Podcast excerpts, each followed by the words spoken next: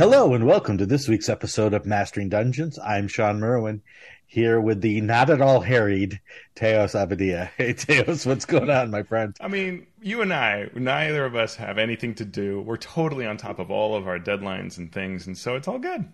It's all good. Mm. And in the, between all of this, we're going to see how much news we can cram into yeah. about 20 minutes. I mean, tell me though, do we have a tweet bag today? Because I just want to say tweet bag. Of course we do. We always have a tweet bag. Uh, the listener tweet bag this week comes from Mr. Greg Marks Ooh. at Scarrett the Green on Twitter. Um, he says, "I've been thinking about the one D and D playtest: long rest, healing all stat damage, but only one level of exhaustion. What if instead it heals the point uh, points or levels equal to your proficiency bonus per long rest. Hmm. Uh, so we'll be talking about that exhaustion thing later. I don't know if mm-hmm. we'll get to it today, but real quickly, um, right now, you know, in the in the current version of the one D D playtest, exhaustion is for each level of exhaustion you have a minus one to all your D twenty rolls, and so you can go several levels of exhaustion. Um, and we'll talk about what we think about that. But it, it, was interesting that a long rest heals one level of exhaustion, but a long rest heals all of your stat damage. And so Greg, of course, asks, "What about that?" And I'm less worried about the fiddly bits of well, what about how about more points? What about less points? Let's just get rid of ability damage altogether. Uh, that that's my take on this. And you, I don't know if Teos agrees well, with me or not. I mean, I have semi fond memories of third edition ability damage in that I feel like it was a kind of a different thing, right? It had a different feeling when shadows attacked you and many other things that would sort of sap an ability and some pretty scary moments and, and like people turned into shadows and things like that. And I guess the question for me is, Shawn, would you like ability damage if it changed some way, like it was disadvantage to ability checks or a penalty to ability checks for that ability or I don't know, or is it just all terrible? Like, is there something other than hit point damage the game should have? There can be, but for me, it feels like a a shortcut to a destination that you don't want to arrive at. uh-huh. Right, because uh, if if there was a nice system in place that a worked story wise and B worked game mechanically, that I could see mm-hmm. it. If there were certain monsters that did certain poisons that did ability damage and that meant something cool in the yeah. story and cool in the game. But right now, there's very little of it in the game in, in the current version of fifth edition. And it seems sort of a gotcha. And as a. DM, I do like it because it is a way to scare players that you no longer have 172 hit points. You right. have 10 hit points because that's your strength score. And I have a way of taking those away from you. And, but it doesn't, it's, it's too complex to try to say, well, every check that you make that relies on strength, including your attack rolls, are now yeah. going to be, you know, less by a certain number. That's too much figuring. But yeah, by not example doing that, that was spells, right? Like right. there used to be like if you took intelligence damage, then the wizard would have to recalculate their spell slots. Like, oh my goodness, Like just... right? yeah. So so so this was a this was a big thing in previous editions, and I understand your fondness for it because I have a certain fondness for mm. it as well. But I don't want that fondness, you know, that nostalgia for it to get in the way of how the game is currently working, it really doesn't support it all that well. Yeah, that's fair. I mean, and this is the kind of thing I'd like for one D and D to try is throw me a bunch of different systems that mm-hmm. work differently, right? Like like this new exhaustion is better than the old exhaustion, and I would argue mm-hmm. the old exhaustion shouldn't have gone to print. Uh, but I mean, none of us are perfect. Uh, but I'd love to see some other concepts, right? Like like right. what is a way that we can have non hit point damage that would feel mm-hmm. cool? right. and not be exploitable. And like for example, 4E, um, the counterpart to 4E for Star Wars Saga Edition had this track that was mm-hmm. like another non-hit point way that you could follow down this track. But very quickly, people figured out how to exploit it to get you down to the end, which was like right. death or can't move, can't do things. You know, right. It was a complete nerf, and so people figured out how to get you right to that m- point, and then it was well, the game is now broken and doesn't function, right? So you always have to be so careful creating these auxiliary right. systems because hit points yeah. is clean and everything else isn't. Right, exactly. And so you could make it fun, but you don't want to have okay, if you have start with 8 strength, you take 8 points of strength damage, you're at 0, you die. That's no fun. That's a shortcut to where you don't want to be like I said. Yeah. But if you make it too easy, well, if if you're anywhere between your max and 0, then you had, you're at disadvantage for all roles that use that ability. Okay, that's something, but what happens if you hit zero? Okay, well, say you're unconscious then. Okay, well, how do you get someone up from unconscious? Is there a very specific spell you need? Can a medicine check do it? So that now you're adding all of these things that make it more, could make it more fun, but it will definitely make it more complicated and th- therefore exploitable. I wonder if it would be cool if you did it just for like the encounter. Like if it only lasted, you know, two minutes or something. So you literally could be on the floor, you know, and just drooling because you're into 0 mm-hmm. But but that's it. Like I don't know. Yeah, it's it's interesting. I've been on I agree the floor with, you that with I, a zero I intelligence in its current form. I'm I'm down yeah. with that. Yeah, I've been on the floor with a zero intelligence in my real oh, yeah. life world, and uh, it's no fun. I can tell you that. That and you don't recover from it in two minutes. Uh, but I'm, I'm up to three with some rest, so that's that's good. Uh, congratulations. So, so Greg, uh, thank you for that question. I think that's it's a really good question, and you know we could like have a whole show about ability damage mm-hmm. and different ways to to game mm-hmm. to game it or make a game out of it. But we are going to get into our news and commentary section, starting with a new senior vice president of Dungeons and Dragons at Wizards of the Coast, Dan Rawson. So, like uh, the new president of Wizards of the Coast, Cynthia Williams, Dan Rawson is a veteran of uh, Microsoft. Actually, worked with Cynthia there mm-hmm. on digital initiatives, and he's worked on several digital ventures for other companies, including Amazon. Um, the quote was Mr. Rawson's e commerce skill set and digital first experience will lend itself to continuing to support the growth of D&D Beyond alongside Dungeons and Dragons overall. Digital first. Isn't that how you describe the D&D game?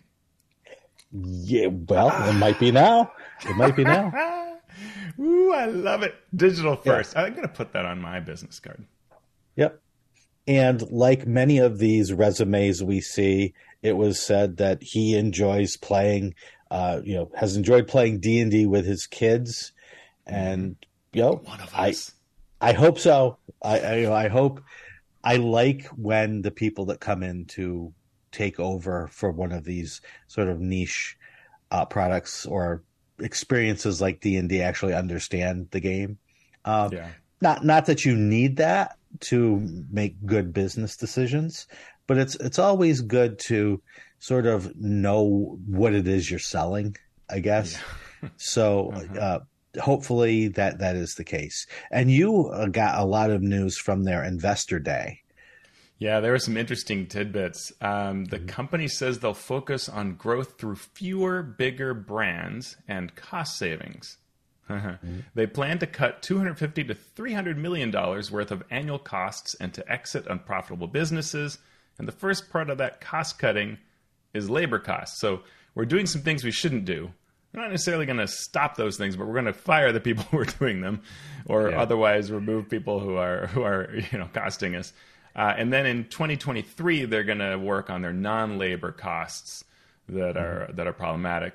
One would guess that this is really focused on Hasbro toy divisions that we're talking about here, but mm it's unclear and and these kinds of things tend to end up when it's all finished and said and done. They they get shared more equitably so as to not appear to be just harming certain groups. So you know we'll have to see. Do, do some people leave right um, mm-hmm. there's always a danger when a new president comes in that they will decide to remove some people uh, it's not necessarily a bad thing always right i mean sometimes it's it's a chance to get rid of things that aren't working um, mm-hmm. but but it's it's a thing to watch for sure um, the other thing that was interesting, they said uh, in in this presentation that D and D Beyond has approximately 12 million users. 10 million had been the previous number, so that's sort of suggesting that 2 million have joined since Hasbro's acquisition of the site. That's a little surprising, but who knows? Mm-hmm. Um, and I found in some old notes, because I love keeping old notes, that in December 2018, so four years ago, Adam Bradford had said that they had 3.7 million registered users. So mm-hmm. that's a really big growth since in the last four years uh, to go from you know almost four to 12. Um, right. They pointed out also, and I like this because it indicates maybe where they're thinking. 20% of D&D Beyond users are DMs, but unsurprisingly, they're the, majority of paying users. So, right, mm-hmm. 20% of your base is paying your bills. The other 80% right. are freeloaders, and that describes the RPG industry pretty well. But yeah. are they going to do anything about that, and what is always a fantastic question. Yeah, yeah. If I, there is definitely friends I ended up revisiting fortune cards. oh, boy. cautionary tale of what might happen when we try to dream up how to get players paying, right? Yeah, no, but it's you know that there's somebody saying we have you know four fifths of our D and D Beyond users are not paying for it and just using our tools. That's revenue we're losing. How are we going to get some revenue out of them? Uh, yeah, and it's it's it's a fair question. It's not uh, great question. Yeah, uh, and so just just to go back to the the cost savings and uh, cost cutting costs through labor uh, cuts. We're talking about Hasbro as a whole here, not just Wizards of the Coast. So, right. as Teo said, this might be um, this might be a a thing that's more focused on actual physical goods, board games, action figures and so on, as opposed to you know more production type of things. Uh, the, the cheapest labor there is out there is writers. right. I mean, yeah. when you work on any big project that has you know publishing and products involved, yeah. the the lowest cost there is is the writing of these things.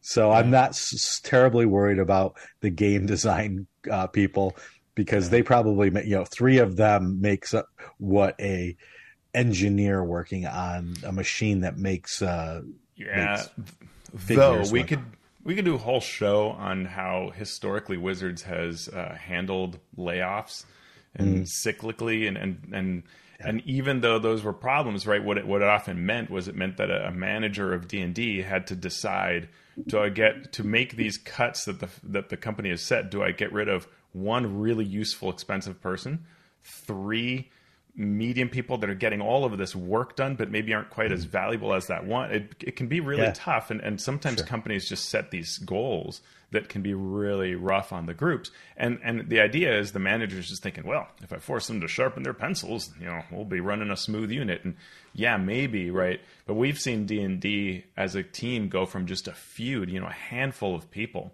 to mm-hmm. being a much larger group like it is now, yeah, you know, one always knows it's never 100% efficient, but I mean, how much bloodletting can there be, right? Right. And how who has done the writing for most of their recent books? It hasn't been their full-time employees, it's been freelancers.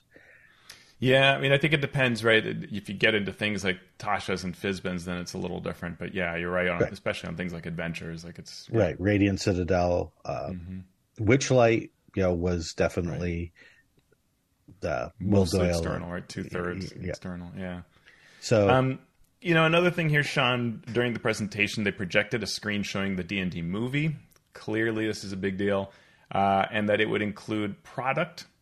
These were categories: product, Hasbro Pulse, HasLab releases like figurines and other collect- collectibles, a Magic the Gathering Secret Lair drop, and something on D and D Beyond which is like, yeah, is that sort of like they did for Vecna, or is it bigger? Who knows, right? So that's mm-hmm. kind of interesting. The movie will have D and D Beyond releases or release. Yep. Um, the last thing I would mention here is that I couldn't help but do what we talked about a couple of weeks ago, which is, um, you know, periodically look at various staff members and see what their Twitter bios say. And I couldn't help but notice that Ray Winninger, who led the D and D group as executive director, his Twitter bio no longer says Wizards of the Coast. So likely they have left Wizards of the Coast, uh, which is which is uh, interesting uh, given this new position. He was he was not a VP; he was the executive director.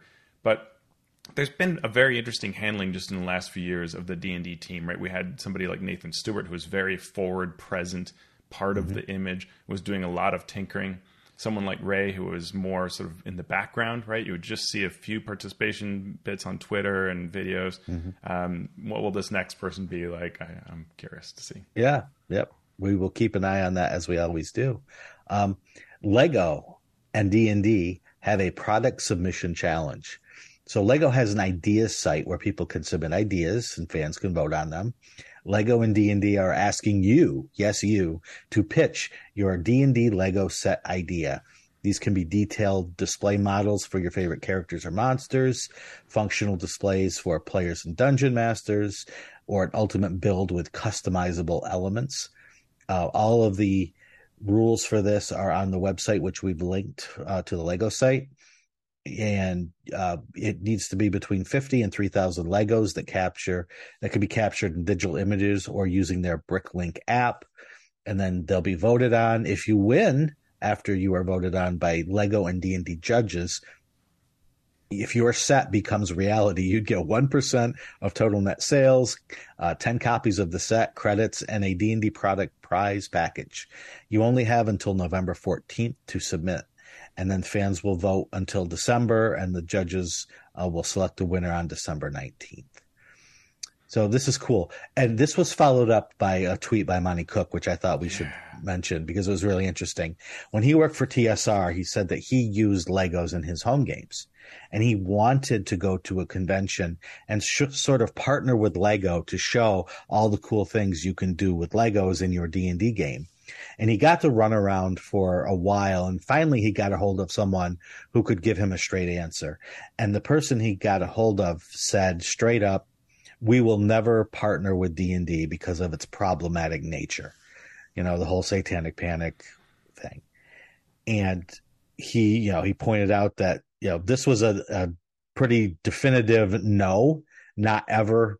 And now here we are you know 20 years later and we are, uh, or 25 years later probably, and we are now having a partnership between yeah. Lego and D and D in this way. And I remember somewhere around like 2007 or something like that. I forget going to Gen Con, and there was Lego had a sort of D and D like game that they made and they had little individual sets and, and and it had its own rules for how you rolled a lego die uh, that was sort of a d6 with little bits on it and I remember thinking like, wow, that's so interesting. They did something that's very D and D inspired, clearly, but is mm-hmm. not D and D branded.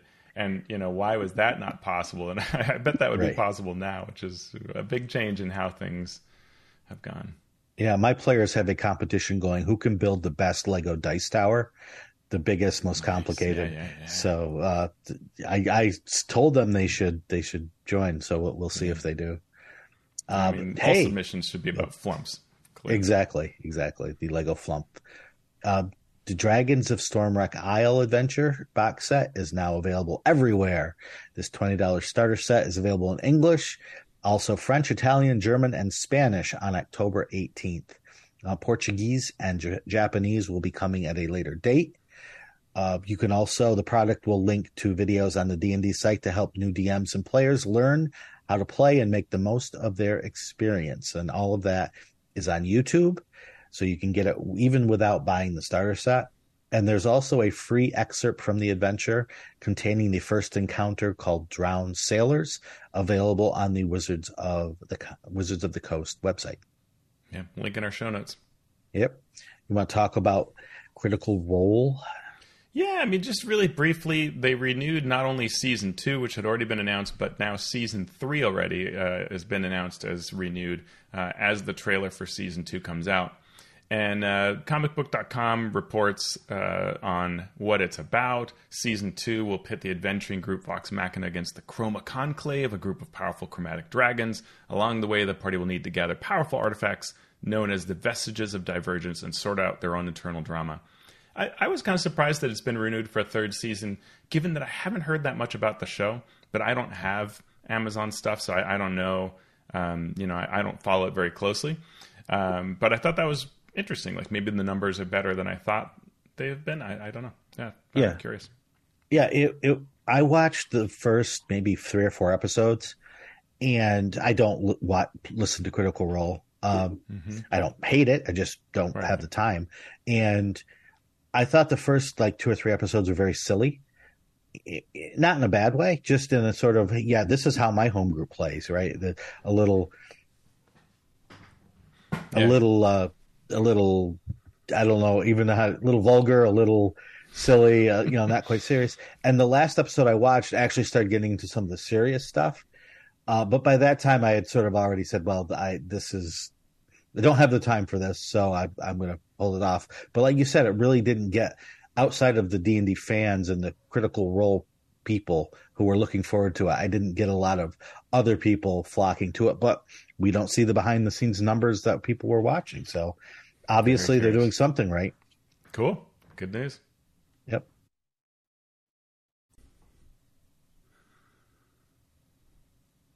In other big news, we have D&D movie prequel novels announced. Two novels will be released on February 7th of 2023, just days, weeks, months before the movie is released. Uh, that's pretty cool. And you want to talk about what those novels are and what they do? Yeah. So the prequel novels are The Road to Neverwinter by Jaleigh Johnson and The Druid's Call by E.K. Johnston. And we heard a little bit about the second one, which is The Druid's Call is all about the druid character Doric, the tiefling druid, and it's going to provide the backstory to them. The covers have art of the actors and the roles in the movie.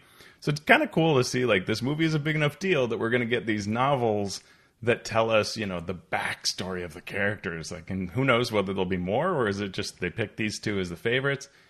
Um, but then the German D and D account revealed what, and it's not an official D and D account. It's a account that looks at D and D news and, and provides information on it. Um, but um, they said that they kind of caught these various German language uh, releases that are also going to be in English. The Honor Among Thieves Deluxe Junior Novelization, Honor Among Thieves The Quest Begins, Heroes Unite, and Dungeons and Dragons Honor Among Thieves off official activity book. And this ranges all kinds of like young ages. So the, the first one is like if you're sort of too young to see the movie, here's the book version of it with a full color poster and movie images and all that.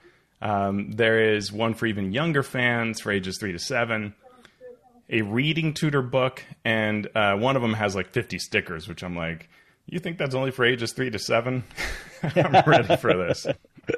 You said 37, right? oh, three to seven. Not three to seven, Okay. 37 up. Yeah. Yeah. Sure. I mean, this is this is great. This is exactly what we when we were going through the doldrums of fourth edition and no- the game wasn't Yeah. making any treadway in in uh you know popular media. We wanted these books, these things, these tie-ins, uh, how to read using the D and D movie as Yeah. as as a catalyst. I mean, this is this is all great stuff. Yeah, Give me my. D and D branded baloney, man. Let's, let's make this happen. Cool.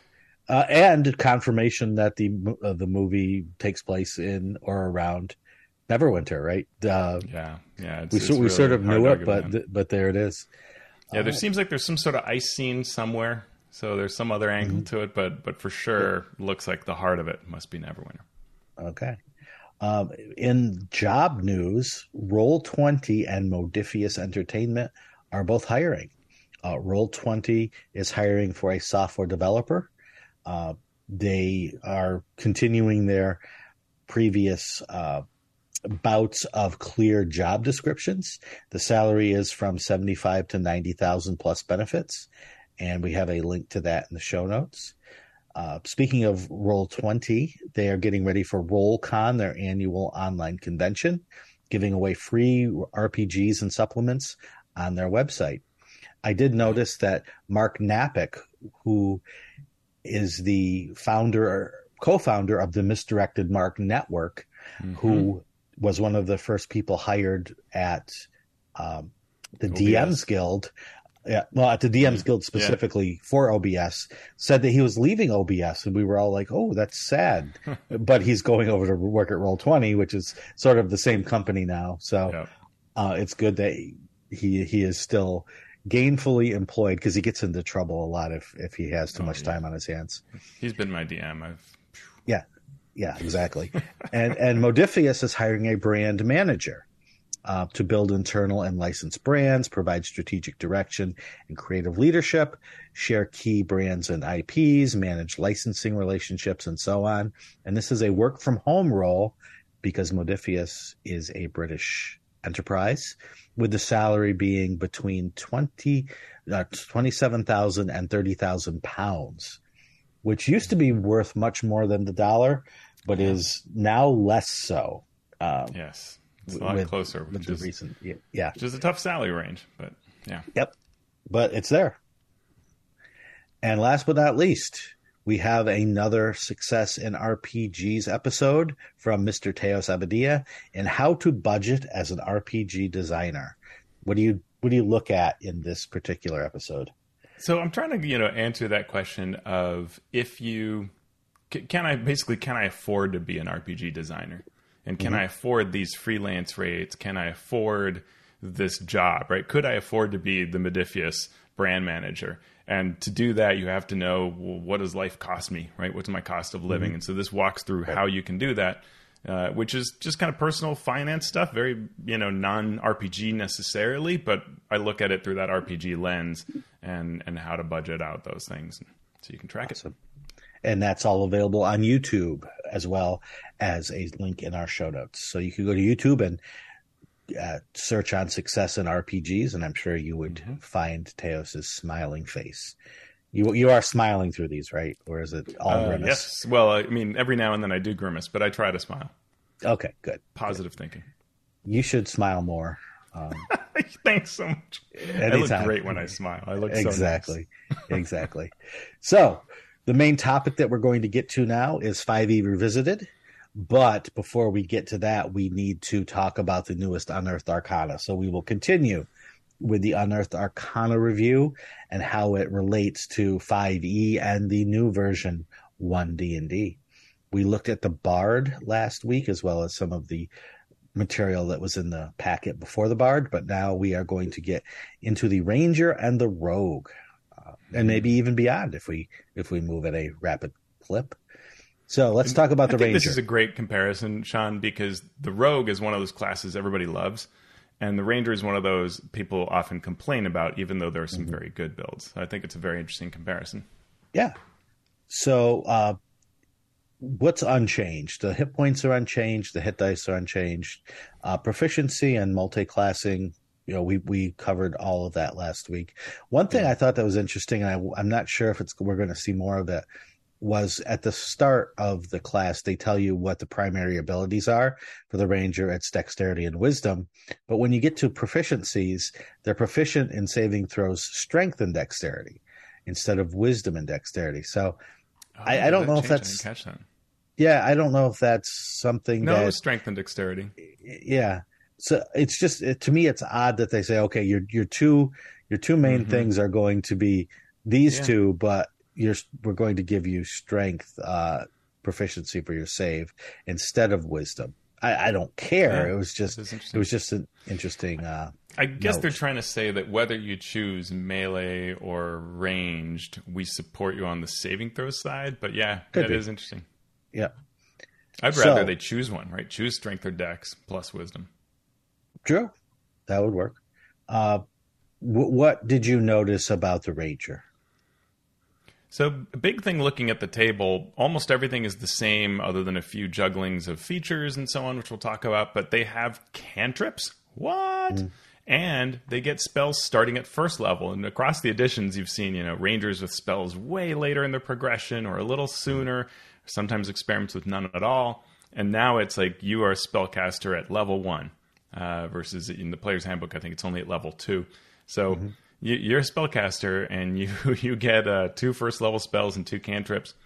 And there is now there are now two levels where you get expertise. So you know, again for DMs and creating adventures and things like that, like there is a lot of expertise on the table with these three classes bringing in tons of expertise. Favorite enemy, which is something that D and D has really struggled with. You know, at third edition, it was sort of choose a monster and you're really good at damaging it and doing these various things about it. And here it has now transmuted transmuted again to where it's really around Hunter's Mark. What I do like about this is that Hunter's Mark is this spell that if you if you've played a ranger, you kind of know it's it's really weird because you have like this all these first level spells that require concentration. And then you realize, oh, Hunter's Mark's going to be ongoing, so I can't cast these other ones because you can't have two concentration spells. Mm-hmm. And you also have the problem that if you're a melee ranger and you go up and attack people, well, you're going to get hit. You're going to lose concentration. So why do I have all these concentration spells? Right. And so here, and Tasha's kind of took a, a, a, a, angle on this uh, that was better, and a lot of that has been incorporated into this version. So you now have Hunter's Mark as an always prepared spell, mm-hmm. uh, which, by the way, we should say spells are now prepared versus learn. And right. so that's another change, and one has to wonder whether we'll see changes like that at the wizard level. Like, are all classes now this way? But but the ranger yeah. is another that's switched over to that. Um, mm-hmm. So hunter's mark is always prepared. No concentration is needed. That's really cool. It does bring up some interesting things like can you cast hunter's mark twice and keep it ongoing, right? Um, mm-hmm. Because yeah. nothing strictly is preventing that if you chose different targets. Right. But uh, but I don't think that's a big concern. Uh, it does let you have the benefit of Hunter's Mark be kind of a thing that it's a staple. You're not worried about losing it. I like that a mm-hmm. lot, and then we'll see features kind of play off of it. So so basically, in one D and D, according to this packet, your favorite enemy is the enemy who's right in front of you. It's the one you chose today, right? Right now. Okay. Yeah. yeah. Exactly. Okay. Yeah. Uh, and I mean, it's the idea of being a hunter, right? So I, I think that's right. fine. It's okay. Um, there was always some flavor to really saying, like, you know, like in third edition, I chose giants and I was playing a campaign with giants. And so it just felt amazing. But of right. course, if you're not in such an obvious campaign, right. you know, you could really miss out. So here, nobody misses out. And Hunter's Mark now works the way it probably always should have. Right. Um, so you didn't choose oozes as your favorite enemy and, and fought right. them that one time. Yeah. Well, I, I, mean, you could almost like you could play that game in fifth edition with the different releases, right? It's like right. I'm playing the Tiamat campaign. Guess what my favorite enemy is, right? I'm right. playing yeah, yeah, Out of the Abyss. It just yeah. Um, second level, we get a fight, fighting style style choice, uh, similar to how we we already do in, in the 2014 version, but there's no longer a dueling action or option. Um, that's fine, and then we have a bunch of other stuff at other levels, like feats at the typical levels, and where all you do is you get that you know feat, and you can of course choose the ability increase feat. Um, subclasses again use the same progression that we saw last time. So instead of how it in the 2014 version you get it at third, seventh, eleventh, fifteenth, now it's third, six, nine, 14. And my guess is all classes in one D and D will use this, right? Mm-hmm. Yep, would make sense if you want to be able to create subclasses that go across different um, classes, which they tried to sort of tried to do in uh, Strixhaven. In Strixhaven, yeah, yeah, yeah. yeah. Um, we get a bunch of fun things that I generally was really positive about. So, like roving is this new feature at seventh level that replaces land stride. That used to allow you to ignore difficult terrain and save against plants. Now you get 10 foot extra movement and you have a climb and swim speed equal to your speed. Uh, that's pretty neat. Mm-hmm. Um, 11th level, you get tireless, which is this part I don't love. You get a bunch of temps, d8 plus proficiency, temporary hit points whenever you finish a rest. Uh, what? No. Yeah. Um, well, I'm okay with that. I'm okay yeah, with that, right? You, you get them once when you start the short rest, and then they go away. It's the it's the ones that refresh every round. Well, sure, that, yeah, that, but, that are the problem. I think the game was built around temporary hit points being a very rare thing, and so you know, like you mm-hmm. take that feat, the inspiring leader feat, right? And you could just see like someone saying like, "Oh, okay, I get to give you guys all a bunch of temps," and, and everybody goes, "Yeah, we already have temps." Yeah, and actually, we got more than what you just rolled. So thanks for right. your feet that you spent you know like, and there are just too many of those interactions right like someone's going to yeah. say like oh i set up my turn to give you temps and the ranger goes well i already have temps oh i guess my feature is a waste or just so many temps get rid of the temps well i mean all of this is a remnant of trying to give everyone something at every level mm-hmm. and if you do that you run out of things to give so you have to duplicate and by duplicating you make every class too similar. Uh, you know what I noticed yeah. along these lines? Jeremy Crawford had in a video a while ago talked about temps, and he'd also talked about hit dice and how he had sort of challenged the team to come up with new uses for hit dice. So I'm surprised we haven't seen any of it because that might be an interesting thing for like a ranger to play with. You know, expending hit dice to do something, overcoming things, right? So dig deep kind of concept. Yeah, yeah. It's hit dice is hit dice is a concept mm-hmm. that doesn't really do much. It used to do a lot in the game, so mm-hmm. it's it hung around, and it's always been a rule looking for a use. Yes, you can roll them when you take a short rest to, to regain hit points, uh, but do we want to use them in different ways? And by using them in different ways, we are no longer able to use them to heal. And yeah. if that's if that's a cool choice, then I'm all for it. But if you never need to take short rests in order to regain hit points, then that choice is is nothing. It's not a big deal. Yeah, I mean, I think where I look at hit dice is hit dice are theoretically meant to be about resource expenditure so that over the adventuring day, you are running low on hit dice, which mm-hmm. basically mm-hmm. never happens. Right. And so I think that both because of the length of the adventuring day and because we found all these temporary hit points and other ways to heal that we don't ever use them, um, and we don't take a lot of short rests. So I sort of feel like if we're going to make that matter, then things should use up hit dice. Mm-hmm. Um, so yeah, I don't know. Um, the other thing that's here at Tireless is if you have exhaustion when you finish a short rest, the level decreases by one. So rangers can knock off exhaustion a little more quickly. Yeah, the the way they're digging into exhaustion here, it makes me feel like it's going to be a much larger uh, part of the game than it currently is. Um, right, it mm. currently is. There are a few things that give you exhaustion, and when you get it, it turns really ugly really quickly. Yeah. Um, here, it looks like they're trying to make it less harsh to get exhaustion, but the way I've seen it come up enough that I'm wondering if it's something that is going to be used more, mm. and by being used more becomes more important. And if it is used more, then it goes from oh only a minus one on all my d20 rolls for one level. Well, if you if you're walking around with six levels of exhaustion, a minus six to all your d20 yeah. rolls becomes pretty important. So right. it's it's it's interesting and a little scary but I yeah. it's scary in a way I like. I think. Yeah, I mean it's it's it's a lot better than the old version, which you know just your level one was disadvantage on all ability checks, which just forced certain members of your players to immediately decide they're not going to make any skill checks and stop interacting mm-hmm. with the game. So right. I, I really dislike the old system, and it also could get very ugly very quickly if you didn't if you weren't careful about how much exhaustion you're handing out. So it didn't become thrilling; it became problematic, right? Right, right. So I, I, do like that, and yeah, I, I, wonder whether we'll see like monsters inflict exhaustion more and things like that. You know, situations. Mm-hmm. I think the game could use something like that, that where there's this uh, another feeling, right, of like an environmental factor, a yeah, mm-hmm. that kind of that kind of exhaustion level being yeah. being worn through the adversity of your challenges that you're facing. Yeah. Mm-hmm.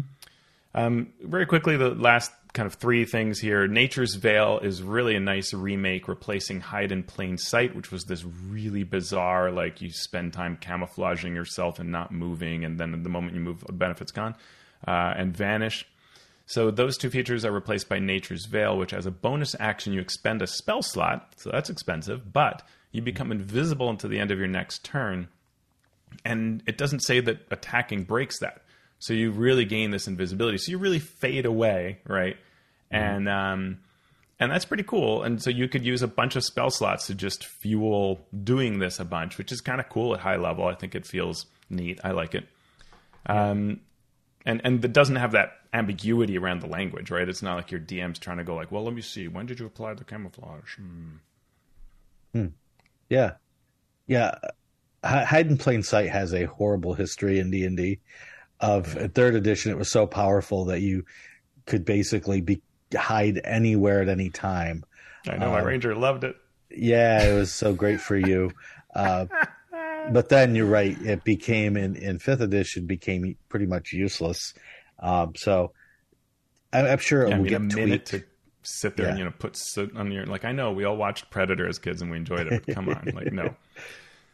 Yeah. The other thing they So- get, which is reminds me of 3E, is uh, feral senses at 15th level gives you blind sight 30 feet. And I used to, and in addition to hiding in plain sight, I would cast this spell that would give me blind sight 120 feet, or maybe it was even blind sense, because I could get the senses of any animal in the whale counted. Uh, my DMs do not miss that going by. Uh, so this is a nice, simpler version. Within 30 feet, Yeah. you can sense things around you. Uh, I think that's pretty neat. Um, and then 18th level, you get the what used to be the 20th level capstone, but it's been redone. Foe Slayer now makes your Hunter's Mark deal an extra D10 damage instead of D6. The old Ranger capstone, which was to add like Wisdom mod to one damage roll, was very lame. This is mm-hmm. still really lame. Like this is plus two damage from Hunter's Mark. Like I'm 18th level, and you're going to give me two points of damage, Yeah. Shawn. I'd like to points. lodge a complaint. Okay. We will uh, send all your complaints to I don't care at wizards.com. Thanks. I will do that. No, I mean, yeah, an epic boon, and that's it. That's the range. Right. And then it's Yeah. subclass. yeah, I think a lot of these high level things that we've seen and continue to see here are, oh, we, you know, four more points of damage once per round when you attack. You know, things, or in this case, two. It's like it, it begs for high level D and D to, to be a different game than low level D and D.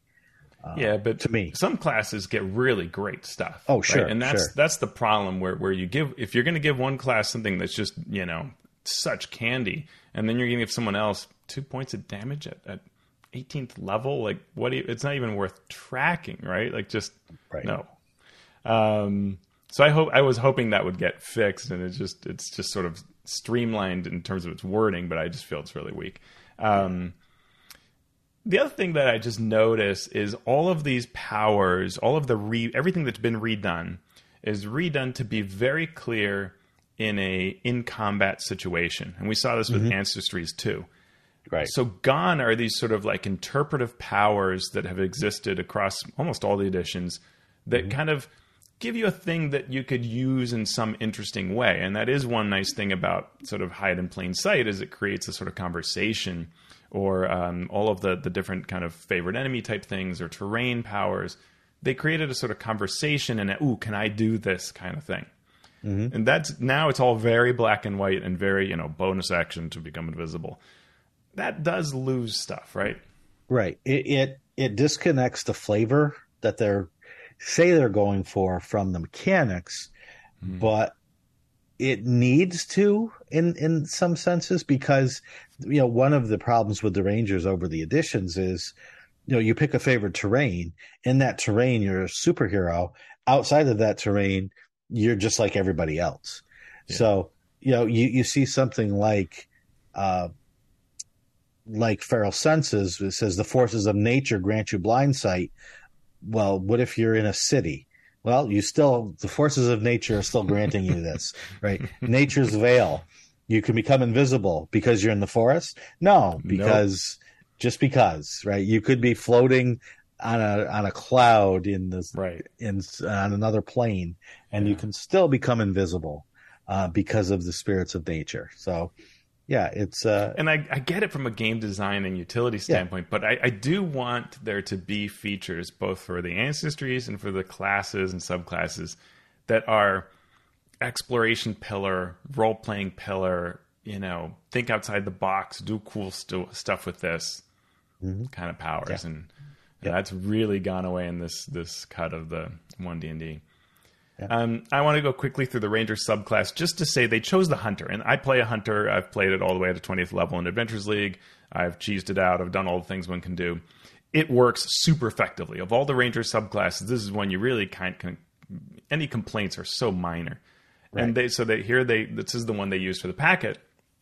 And what is really interesting is there are a number of levels where in the 2014 version you get to make a choice. Okay, do I want to have Colossus Slayer? Do I want to have this feature or that feature? Usually three features. Now it's down to one. Mm-hmm. So you really break down that difference between the different types of rangers. They they all get one thing. Um, and there's some things like Hunter's Lore, where you get your Hunter's Mark, tells you immunities, resistance, vulnerabilities, and sp- instead of three defensive tactics. So even a, one new thing replaces a choice of three things. Uh, they have a lot of multi-attack type stuff that that um, are spells. None of them are particularly great, and so this kind of is another kind of problem. Given that we will talk about how the sharpshooter feat has changed for a hunter you now don't have a lot of ways to sort of spike damage and things like casting Conjure Barrage at 3d8 damage, you know, when you're a 10th level character is not amazing. Um, so I think the Hunter in this version begins to suffer because of the other things in the game that are changing. And, and we'll have to see whether the other subclasses remain sort of as weak as this one. Um, so I yeah I'm I'm uh, mixed on the on the range overall. I, I love the change to clarity from features mm-hmm. that just basically didn't work. I dislike the lack of flavor, and I think overall the Ranger has taken a, a, a huge hit if you were a sharpshooter, uh, right. and and a medium sized hit if you were any other type of of uh, hunter. Uh, and and lost some utility in, in differentiation in terms of how you might look at your build. It's now very kind of black and white the choices. Yeah, I, I just had one small question really, and it was with that hunter's lore where you know the strength and weakness of mm your prey that you hunters mark. And rules like this, where it says you know whether that creature has immunities, resistances, or vulnerabilities, and what they are, what is the rule for non hunters in that? Do you just you not you cannot know, you cannot find out, or you can know if you make a certain check um, it sort of it sort of begs the question of what the rule is that this rule is breaking. Uh, right, exception based design. Right, right. There's a baseline, and then we'll make exceptions That's for. That's a good point. There, there is no true advice that I can remember in the monster manual saying like, you know, players don't know this, and there's no check to learn this. Right. Like, right. It's nothing really addressing that, especially since fourth edition had roles that allowed you to learn things. So, yeah. yeah. So yeah, that's and maybe in the maybe in the Dungeon Master's Guide there is something uh, that that's there that I don't I'm not remembering at the time. But let's talk about the rogue then. So we we've covered the ranger. Uh, the rogue uh, has all of the many of the similar things that it's had in the past. And like the Bard and the Ranger before it, they are an expert. So they get expertise right away at first level. I'm going to go through my notes here. The sneak attack is the same as it was. I think, yeah, except for a wording tweak. So, so yeah. we get the same damage, the same kind of number of uses, but what's different is before the language was um, uh, set up to be, um, you know, on your turn, which mm-hmm. you can get turns, or it was not limited to your turn. Um, now it is. So now it's mm-hmm. limited mm-hmm. on once on each of your turns when you take the attack action. And before you could get to go, whether it was an opportunity attack or say somebody giving you like commander strike type thing from uh, Battlemaster, you could get extra actions that were off turn, and those qualified for sneak attack because it wasn't confined to just your original turn and the attack action. Mm-hmm. So that's very interesting because that lowers your damage and sort of shenanigans you can try to plan for. Yep. Uh, at first level, you also get Thieves' Cant, so you can speak with your thiefy friends. Uh, second level, Cunning Action, using your bonus action to dash, disengage, or hide. Uh, and then at third level, we begin with our subclass features. So again, uh, a change, you know, 3, 6, 10, 14 are your subclass levels. It's all been standardized yep. with the BARD, at least across the experts. So, right. you know, it'll be interesting to do other groups use the same progression, but at least all the experts are on that 3, 6, 10, 14, which is interesting. Mm-hmm. So what, what what was your note on feats here? Feats with bards or feats? So you know, this is around the time when you're like, okay, yeah, we all get the same feats, and there's nothing that you get on one of those levels mostly, and then suddenly, hey, a feat choice at level ten. That's not a feat level. So for some reason, the rogue, which is one of the best working classes in all of 5e, they decided to give it an extra feat at 10th level. I can't hmm. begin to understand why, but you get another feat choice, and it can also be the ability improvement feat. So, huh? Yeah. Why? Maybe they maybe they ran out of things to give, so they're just going to throw an extra feat in. Ship it. Ninth level, you have your evasion, so right having your damage even if you fail, and then no damage if you save on a dexterity saving throw. Uh, reliable talent at 11th level. If you roll uh, less than a nine on a check that you're proficient with, uh, with a skill or tool proficiency, you can take make that roll of nine or less a 10. And that's Uh, nice that they they they've clarified that it works for tool or skill proficiencies, which is good. Yep. Uh, let's talk about subtle strikes. This is new. Yeah, you have an advantage. You have advantage on any attack roll that targets a creature that is, that is within five feet of at least one of your allies who isn't incapacitated. Mm-hmm. So before there was this ability sneak attack. Now it's just you get advantage kind of all the time, right? Like that's amazing. Yeah. And and for like ranged people, this is a huge deal. This is huge for every rogue. So that that is a strong power up. And again, the rogue working perfectly fine. I'm giving you advantage all the time. I'm giving you an extra feat. Why? Yeah. Well, it's the funny thing is when fifth edition first came out, I was constantly having to to uh, correct new players because they were treating the sneak attack as advantage. Oh well, I have advantage because I have an, an an ally within five feet. Like no, that's you get the sneak attack, but you don't have advantage. And now they're saying, well, here now you do have advantage at thirteenth level. Uh, so th- so there's that.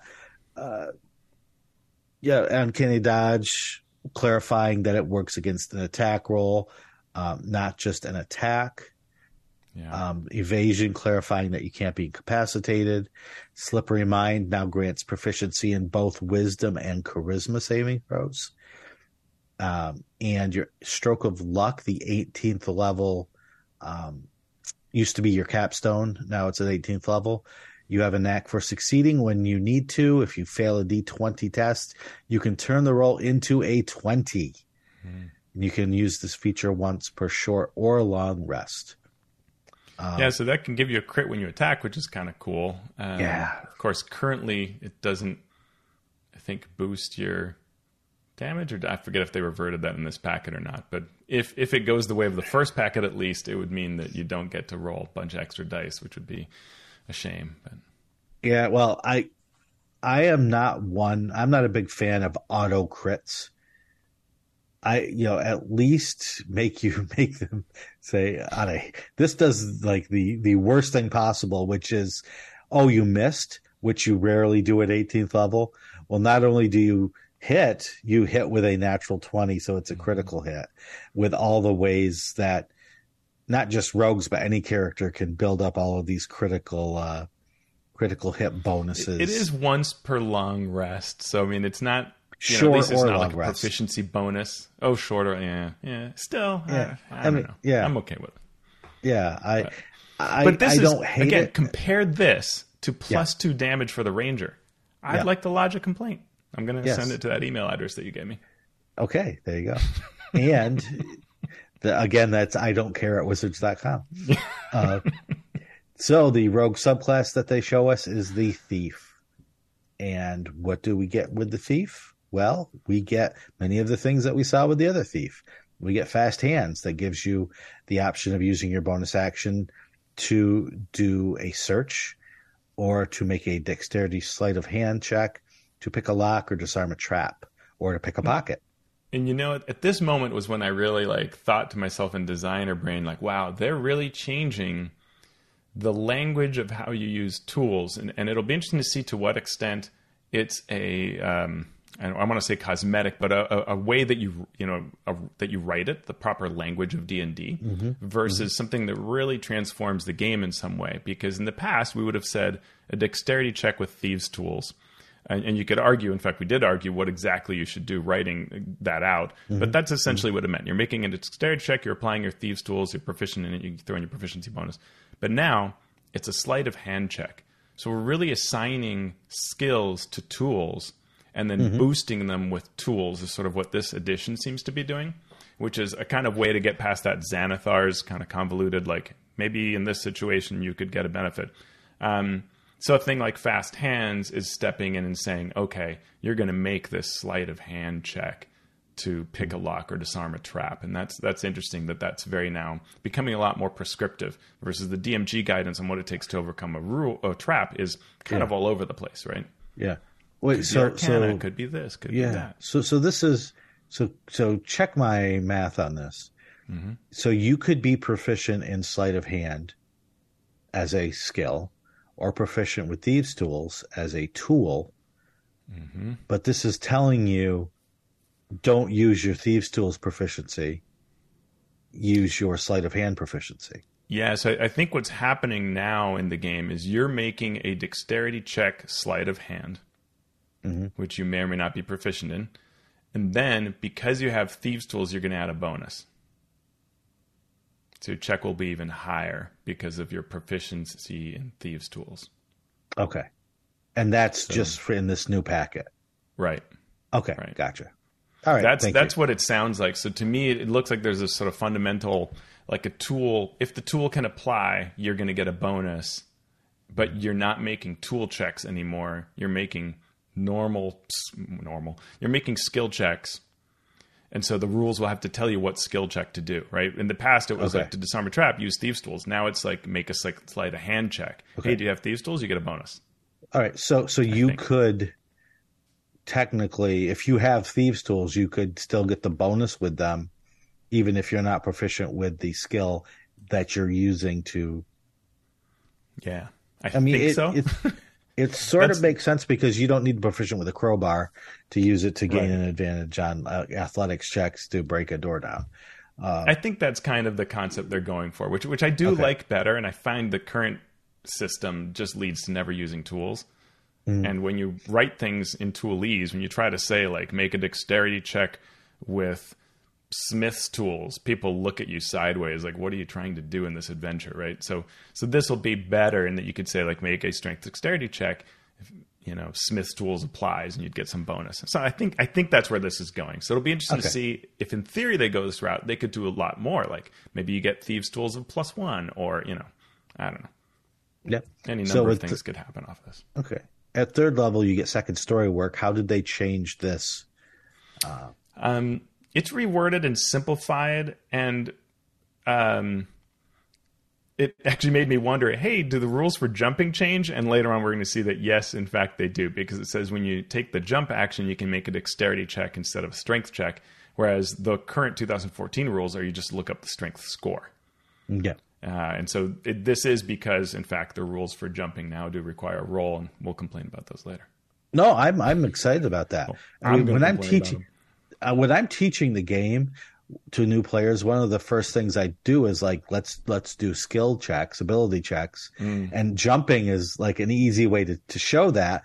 But with with fifth edition, it was well, I can't do that anymore because you know exactly how far you can jump. There's no check to make. You you can't fail Yeah, and jump check because there is no jump check. Yeah, and I don't like that part of it. I don't like the the static thing, but it's interesting. If you look at the history of D and D and try to figure out like what characters can jump, it, it's sort of. I think realistically, with the D and D tools, it's always really hard to come up with anything that's a meaningful range that sounds either heroic or logical, but mm-hmm. doesn't break physics. yeah. Well, I mean, there's there's too many.